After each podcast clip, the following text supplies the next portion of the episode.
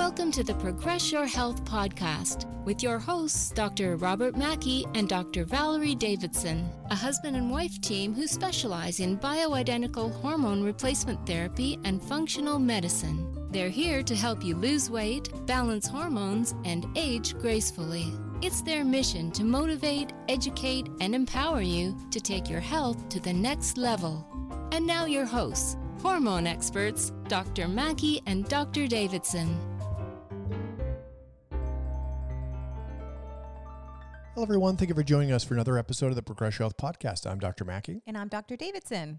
Uh, so we're still uh, stuck in quarantine. Coronavirus uh, 2020 is uh, you know is upon us still. Uh, I think the uh, we're up here in in Washington State. everything's closed except for banks and grocery stores, and gas stations. bars and restaurants are closed. of course, hospitals are not. You know, healthcare you know practices and medical clinics. Uh, but uh, you know, hopefully this will resolve soon. Hopefully, uh, by this uh, you know social distancing, will you know have some positive effects, and we will be able to get back to some normalcy fairly soon. But uh, in the meantime, we're going to continue on with the podcast. It does seem a little weird um, talking about hormones when all this other stuff is going on. But at the same time, we don't want to focus on that too much. It is what it is. Uh, and if we all do our part, I think it'll you know it'll kind of dissipate uh, and we'll minimize some of the collateral damage as much as possible. I yeah, I completely agree. Instead of you know panic, it's just trying to you know hope for the best. Everybody's going to be okay. Let's you know try to you know try to stay home and not infect anybody else. And like Dr. Maki said, is we're in Washington, which there is a lot more um, cases of deaths here, so people are being extra proactive. Which I think it's wonderful that we're all trying to support the community. And I think when this is done, we'll come together and try to help everybody else that have been impacted financially from this too, because that could be very devastating. Yeah, completely. Uh, so let's get back to uh, hormones. Uh, the last one we talked about Lisa, uh, she had, um, you know, so again, some very typical questions. This one we're going to talk about Angie. Uh, in some ways, we kind of paired these two together from last one to this one just because uh, it it kind of reiterates uh, some of the things that we talked about. So, uh, Dr. Davis, why don't you go ahead and read Angie's question? Sure. So, this question is from Angie. So, hi, Angie. Angie's actually a podcast listener. So, I appreciate you listening to our podcast and then, you know, putting out your question because your question is really important. And I love her specificity on this. So, this is this is really cool. So, so Angie says, "Hi, I'm going to start Biest compounded 80 20 ratio, 80% estriol, 20% estradiol, 2.5 milligrams once a day, and 100 milligrams compounded slow release progesterone pill. My doctor and I decided on this amount because I read from a well known horm- hormone doctor that anything less will not help the heart, the brain, and the bones. Question Will the cream travel through my body enough to help with those, or should it be in a pill form?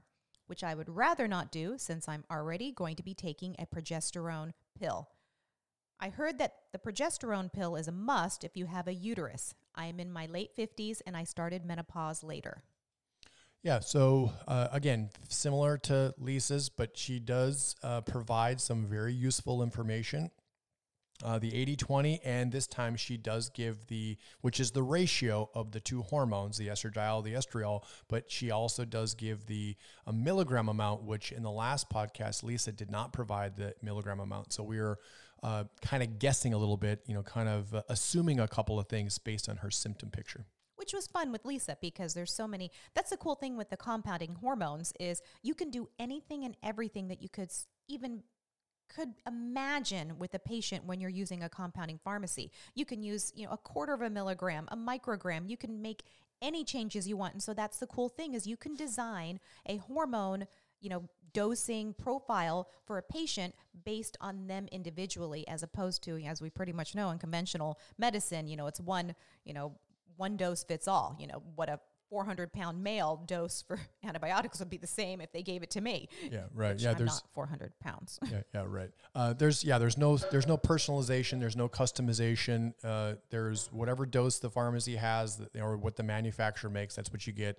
That's why this is. Uh, you know, and I know you've said this before yourself. It's uh, just as much of a science as, as it is an art form to know what that particular patient um, needs you know, based on their symptom picture. So, um, uh, sorry, uh, there's a little. Uh, we have a little maniac on the floor. Yeah, yeah. Uh, we're we actually had to redo this episode uh, because we got some new equipment and we have a new setup. Of course, uh, for those of you that have an Aussie out there, he's always at our feet all the time, and now he's chewing on a you know on a on a deer antler, uh, and it's kind of banging up against the table a little bit. So if you hear any noise, we apologize. Sorry, but he's yeah he's got a he's our little um, partner in crime, our yeah. little Aussie dog. yeah, yeah, yeah, yeah. He's uh, he's he's a maniac, but he's cute as cute as they can get. So uh, hopefully that doesn't uh, carry through. And uh, we we kind of we uh, in the past we would used to have you know we do these episodes and he'd kind of get a little rambunctious and we would stop and re-record and we're like ah who cares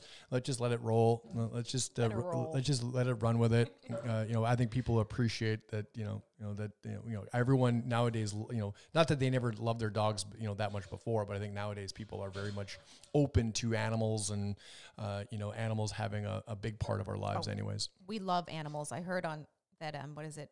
Animal Planet is going to be like doing a, a like a 90 what is it? A 90 hour marathon of Too Cute, which is like the cutest show. yeah, yeah. so, I'm sure you're not the only one that. So when that starts, I'll be watching some. yeah. Uh, so back to Angie's question. So uh, there's she's right on a, on a bunch of things right the 80-20 is always a good place to start uh, when a woman's never been on hormones before uh, 80-20 ratio uh, is usually the most common or the most typically prescribed uh, hormone ratio. Uh, now, the milligram amount, she's on 2.5 milligrams, which I think is reasonable. I still think it's kind of low.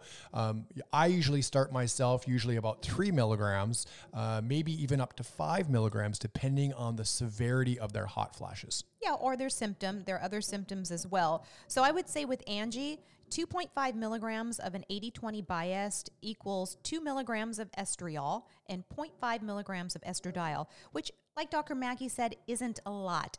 And the one thing that does jump out is she's taking it once a day. So, really, I always say the bioidentical hormones are amazing. They're awesome. They're so fantastic, but at the same time, they just don't have a very long half life. So if you put it on once a day, you know, 16 hours later, I guarantee you there's not a lot in your system, if any at all, which is why I always advocate to do it twice a day when you're doing Biest. Now, with Angie, she's taking the progesterone pill once a day as an oral capsule, 100 milligrams, which 100 milligrams is the best dose. I mean, not the best dose, but it's most common dose. It's so she takes that at night. But I would say with that Biest is it's probably a little too low, or she'd want to split it up into morning and evening. Yeah, and even splitting it up. So if she split it up two and a half milligrams, it'd be 1.25 in the morning, 1.25 in the evening. She's barely getting enough hormone there to, you know, to, you know, curtail her symptoms.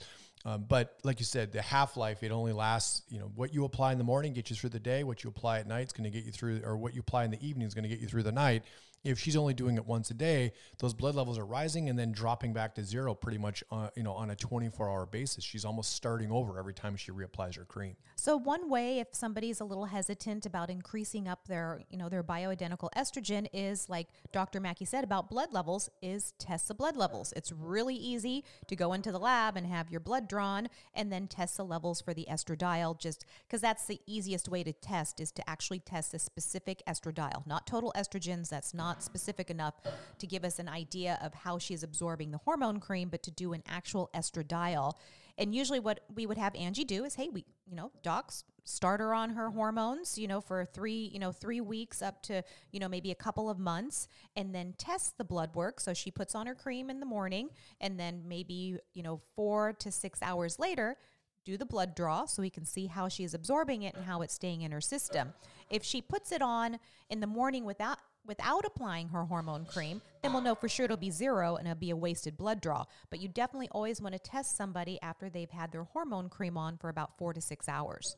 Yeah, right. Yeah, because we uh, now uh, typically a menopausal level for an estradiol level. We don't do total estrogens. That's not really necessary.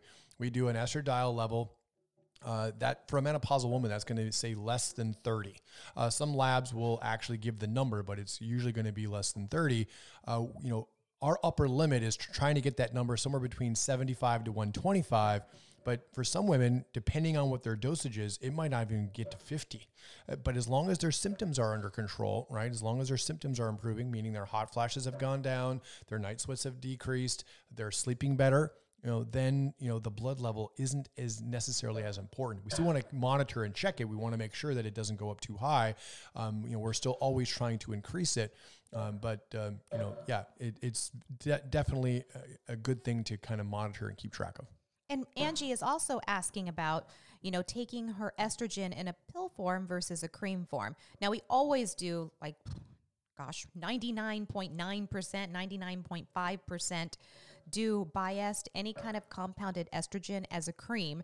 And that's because when you take estrogen orally, the liver tends to eat it up. So you don't really get the dosage as well. And also, that's pretty much a pretty big burden on the, the liver to be taking oral estrogen at specific, you know, especially at higher doses. That's not super healthy for the liver at the same time. So definitely her doctor's, you know, idea of saying, hey, let's do this as a cream is fantastic. So it's good that she's doing a cream and doing a cream does go into the bloodstream. So, an, a Biest cream is going to help the brain, the heart, and the bones, and the skin, and the hair, and you know, the it's going to help everything. But her specific question was, is that going to be okay for the heart, the brain, and the bones? And absolutely, as a cream, it will be. But then here comes in in terms of dosage. So it might be a little too low. That we might want to raise that up a little bit. Right, right, right, right. Uh, so again, uh, some similar things to our last episode with Lisa. Uh, but she's right on about you know the benefits, uh, you know, getting through the bloodstream and having those uh, you know besides just the menopausal symptoms, but having those uh, those uh, age-related disease benefits on the brain, the bones, and the heart you know, there's this connotation when it comes to hormones, female hormones, that they're they're dangerous. Um, but this is the kind of the added benefit. It helps to maintain some of those things. You're going to de- decrease the risk of heart disease. You're going to decrease the risk of osteoporosis. You're going to decrease the risk of dementia um, because those hormones are helping to. When do those things? When do the risk of those things go up for women when they go to the menopause? Uh, so the the hormones definitely have a play a role there. If we can extend that a little bit, uh, you know, it's going to certainly stave off some of those problems. You know, hopefully indefinitely, but at least for you know relatively long depending on the rest of the lifestyle. Which usually, in our experience, women that are doing these types of things, their lifestyles are already very good to begin with. Um, this just helps to kind of round things out for them. Exactly. So I'd say for Angie that definitely, you know, the 100 milligrams compounded slow release progesterone oral capsule is great. Taking that at night is going to be perfect for helping you stay asleep. Also, the dosage of the S Biest is gr- is good to use as a cream, but the dosage might need to go be, you know, might need to be increased or at least split up into morning and evening.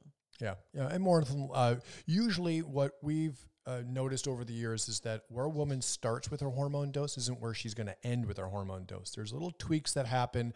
Again, like I said on the last episode, whether it's stress, whether it's the time of the year, uh, what's going on in her life, you know, what happened six months ago, and you know, fast forward six months in the future, her life is totally different in some respects. Now, so, some things are very much the same, but her body is different. The time of the year is different. Uh, her body does kind of, you know, acclimate a little bit to it, and estrogen is what makes a woman a woman. So usually, the more of it, it's not about having too much necessarily.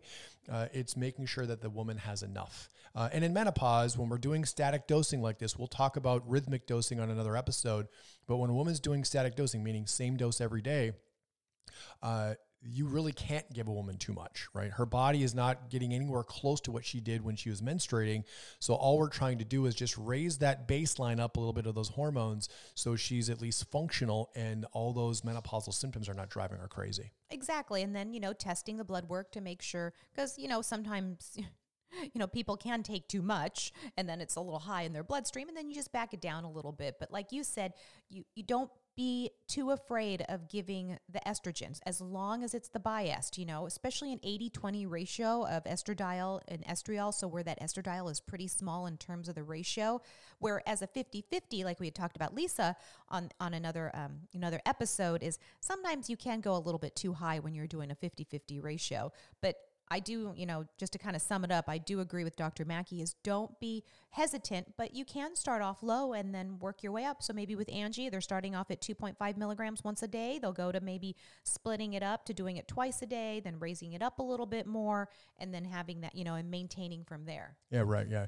Uh, now, uh, the the issue that does come up sometimes, like you said, when you do raise, uh, and that's why her taking the progesterone is very good because if you raise that uh, estrogen amount too quickly or too fast, uh, then there can be some spotting or some bleeding issues. But her taking the bioidentical progesterone is very helpful, as we talked about already, that it helps to you know protect that uterine lining or inhibit the growth of uterine lining. Because if you raise that dose high enough on the estrogen side, uh, eventually it would make her you know bleed to some extent, which is we don't want because that bleeding is going to be unpredictable. That's also where rhythmic dosing comes into play, which actually encourages a woman to have a period. Uh, now, again, again, that's complicated, and we'll talk about that on another episode. Uh, but uh, definitely, two and a half milligrams is kind of on the bottom end, and uh, more than likely, she'd probably feel a little bit better somewhere between let's say three to seven milligrams, somewhere in that range, she's going to find her, you know, the amount that really, you know, eliminates most of her symptoms and she's feeling really good. Uh, so, uh, anything else to add about that, Dr. Davidson? No, we, no. Uh, Thank you, Angie, for your question. And and we're going to do other questions as part of the format with our podcast. And just like our other episodes we've had, we might talk about specific topics and maybe not questions, but you know they'll all be related around you know you know hormones and hormonal health. Yeah. So uh, until next time, I'm Dr. Maki. And I'm Dr. Davidson. Take care. Bye bye. Thank you for listening to the Progress Your Health podcast. If you like what you've heard on this podcast, please give us a positive review on iTunes. This allows us to spread our message, grow our audience, and help more people around the world. For more information, visit our website at progressyourhealth.com.